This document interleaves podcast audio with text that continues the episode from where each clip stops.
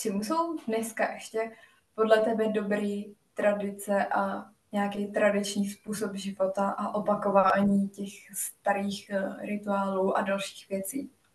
To je taky otázka, na kterou jsem se těšila, protože mám pocit, že poslední dobou o tom povídám všude a hodně často. Když používáte tradiční runy, tak byste se měli zajímat o tradice, jak se používaly kdysi dávno, když byly vynalezeny, když buď to podle mytického rámce Odin přinesl runy lidstvu, anebo podle toho archeologického, že byly vynalezeny někde na germánském území někým, kdo pravděpodobně dostal vzdělání v římské říši. Tradice, eh, proč se zajímat o tradici?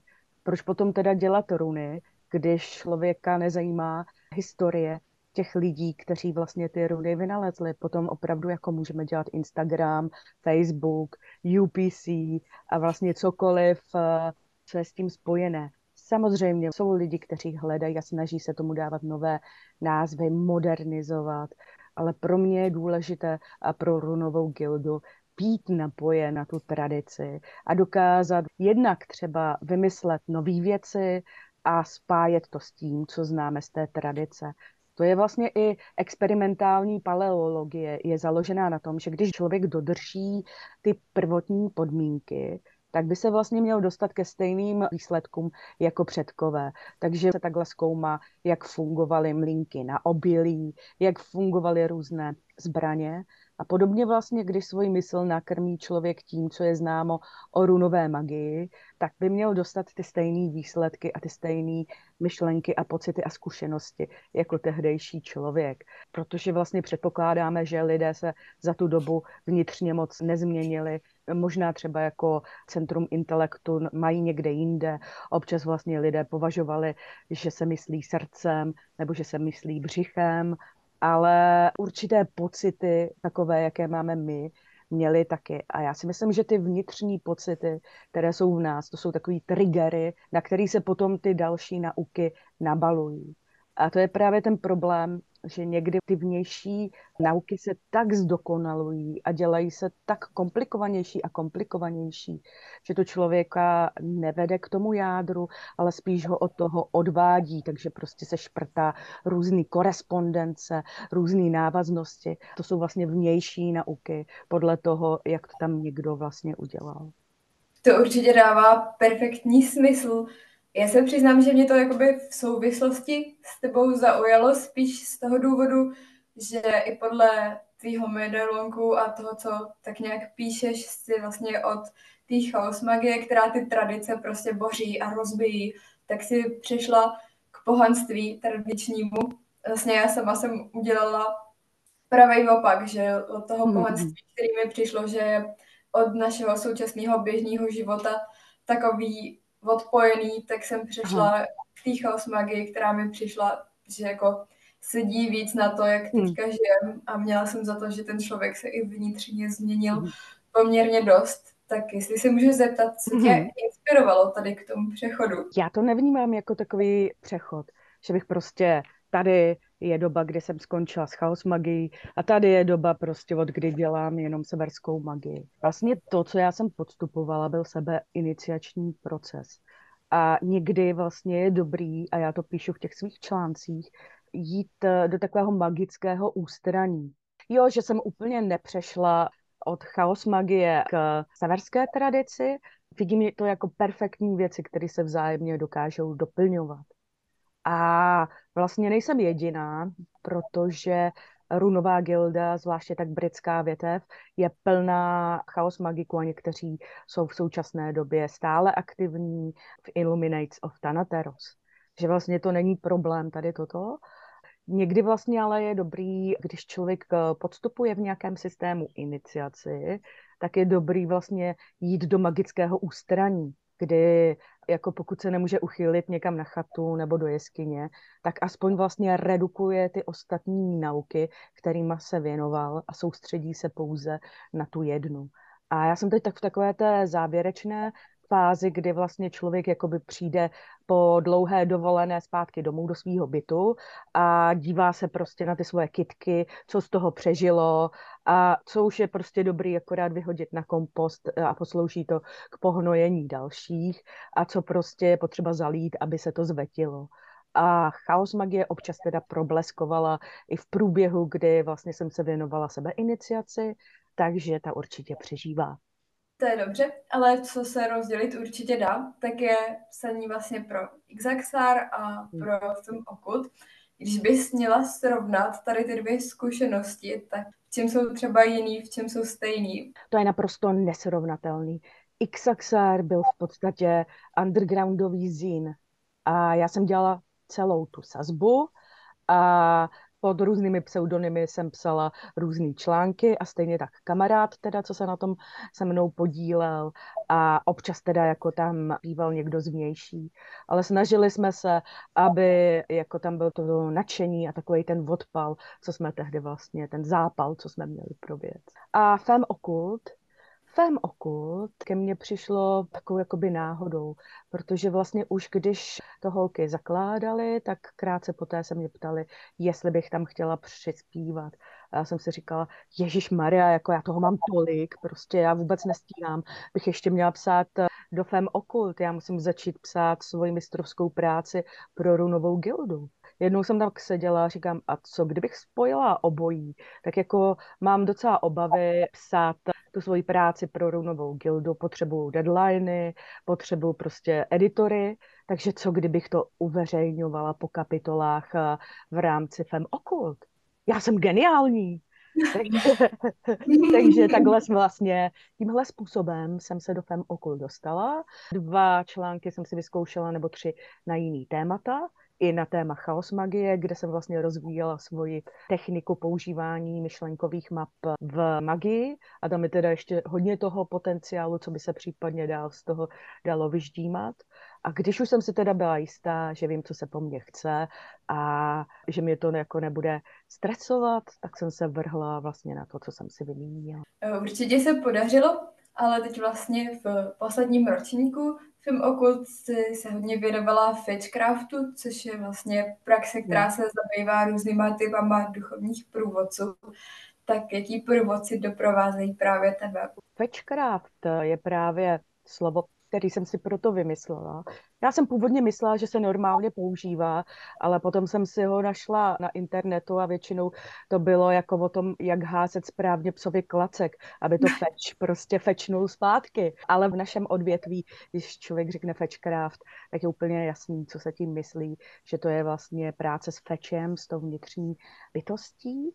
Já si myslím, že každého člověka mohou v průběhu života provázet různé bytosti, a někdy vlastně je to dokonce i hlas ega, kdy vlastně ten člověk si myslí, že by ho něco mělo provázet, aby měl zajímavé historky pro ty ostatní. Mě osobně teda provází tři osoby. Je to vlastně Kafka, jak už se zmínila na začátku. Je to Jack, což je vlastně něco jako animus, maskulinní část mě samotné. A potom je to taková záhadná část mého praděda Ferdinanda, který je mě obrovsky blízký a to vlastně souvisí s tím kultem předků. Co všechno společně řešíte a děláte? Tady jde o to, že práce na Fetchcraftu podle mého názoru je víc mystika než magie. Tudíž vlastně člověk postupuje trošku těma mystickýma pravidlama. A jednou ze zásad mystiky je, že Bůh je v náhodách občas člověk vlastně se dostane do takového toho stereotypu, že prostě jde do práce, tak ví, kdy bude vstávat, ví zhruba, kdy bude snídat, ví, kdy bude obědvat, ví, kdy pojede domů, jestli třeba musí jít do obchodu po cestě a tak dále a tak dále. Ty naše životy jsou nějakým způsobem nalajnované. A potom v jednu chvíli vlastně člověk vypadne z tohohle stereotypu a něco zvláštního se stane.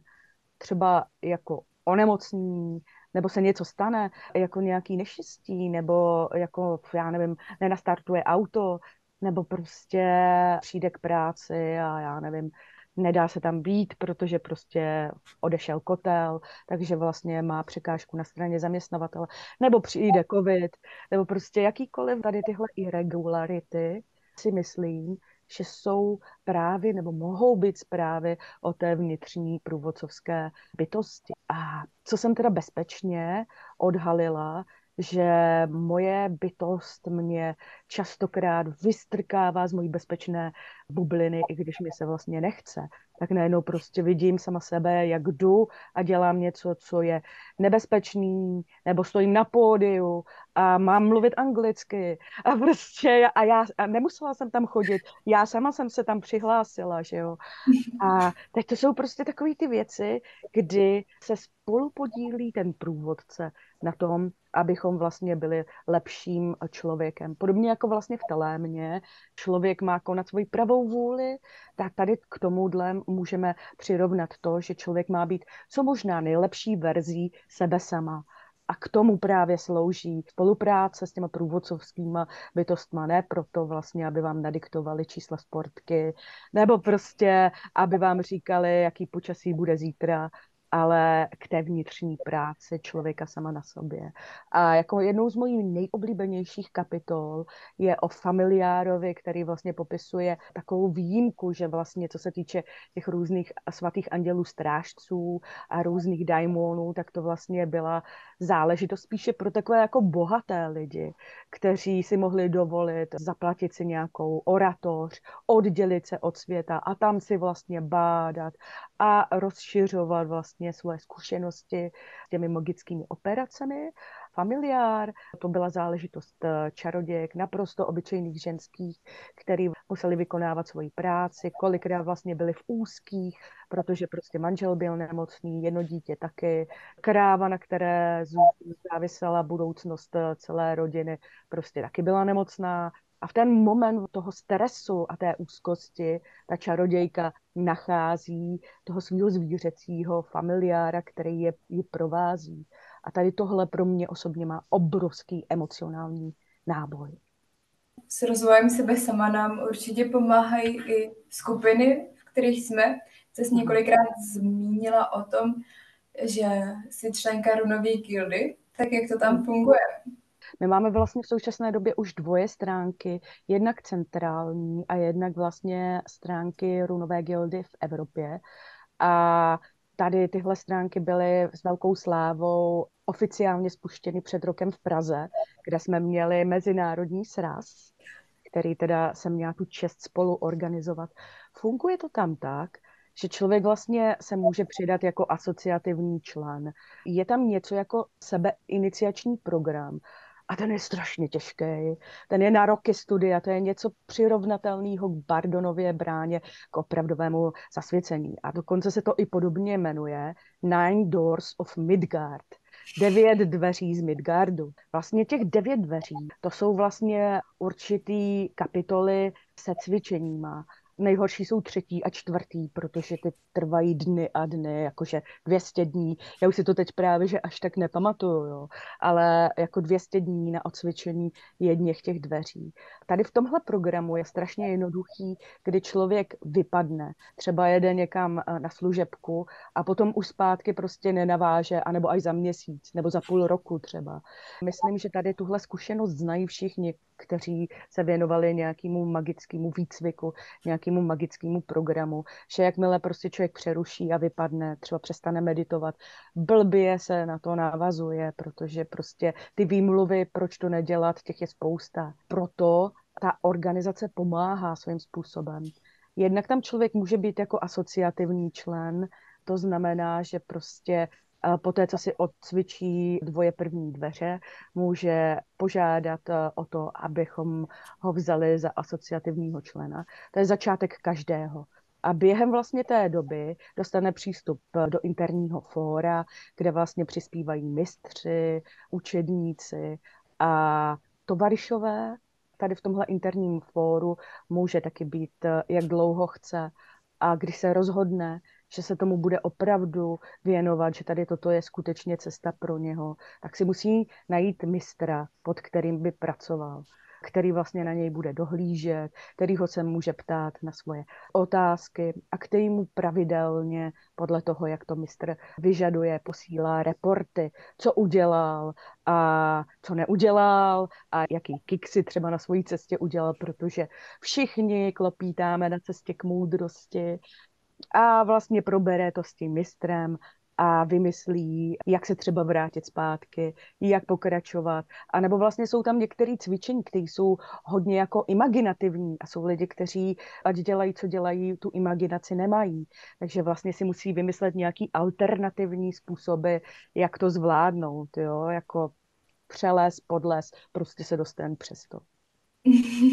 takže, takže, jak jsem říkala, vlastně je tam associative member, asociativní člen, potom vlastně může být člověk learner, žák, kdy si vlastně se žene dobrýho učitele. Období, kdy je člověk žák, se končí vypracováním tovarišské práce, protože my jsme gilda, my jsme cech, jo? takže to je, jak kdyby byl člověk řezbář, tak vlastně udělá na to téma, který jeho zajímá tovarišskou práci.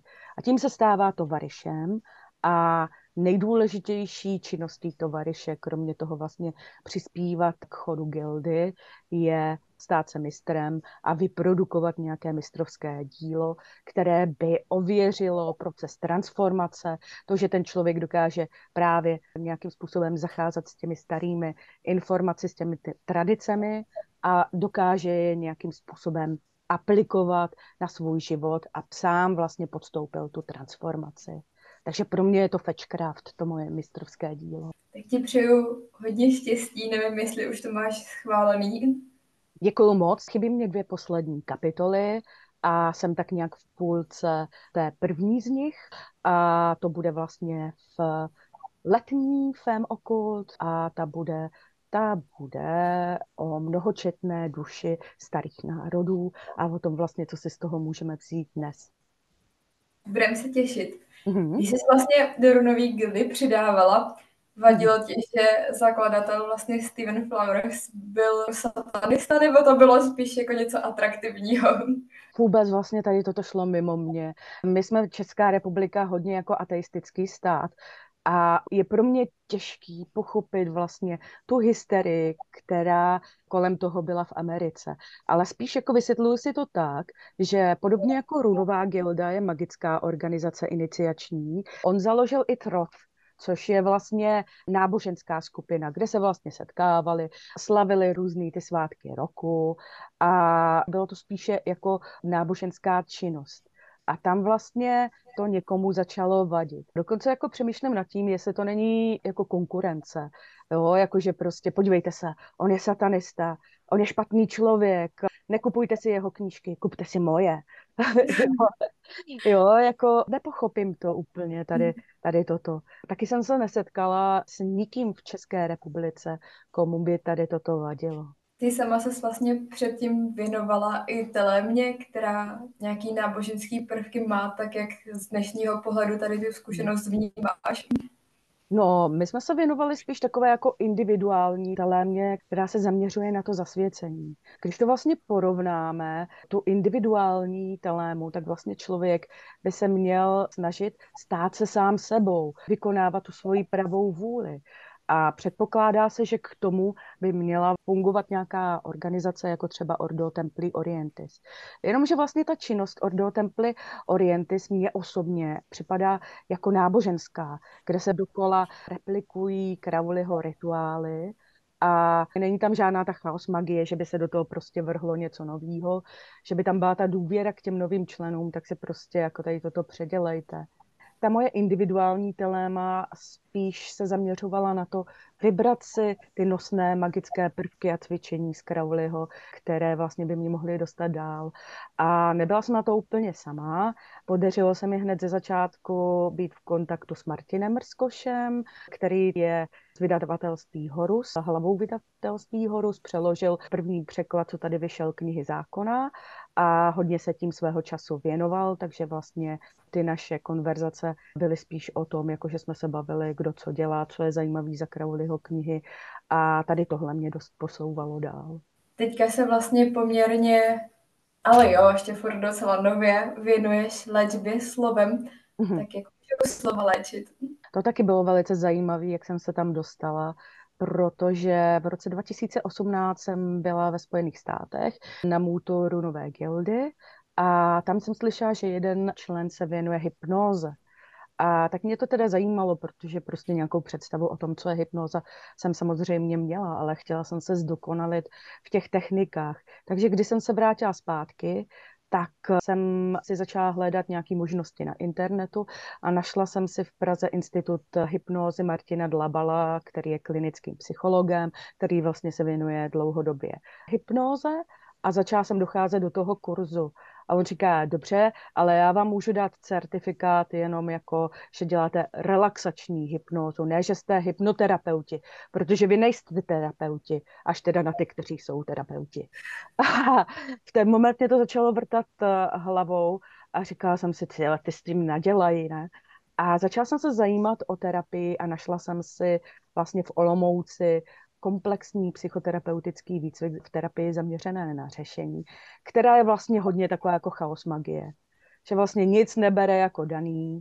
Taky tomu říkáme občas, že my jsme pankáči, jo? že vlastně my bouráme všechny takové ty posvátní krávy, co byly v té terapii, že tohle je tak a tak, tohle je tak a tak, tohle nikdy nemůže a tak dále. A my jsme vlastně jediný směr, který nemá vlastní teorii osobnosti, protože my můžeme pracovat téměř s čímkoliv.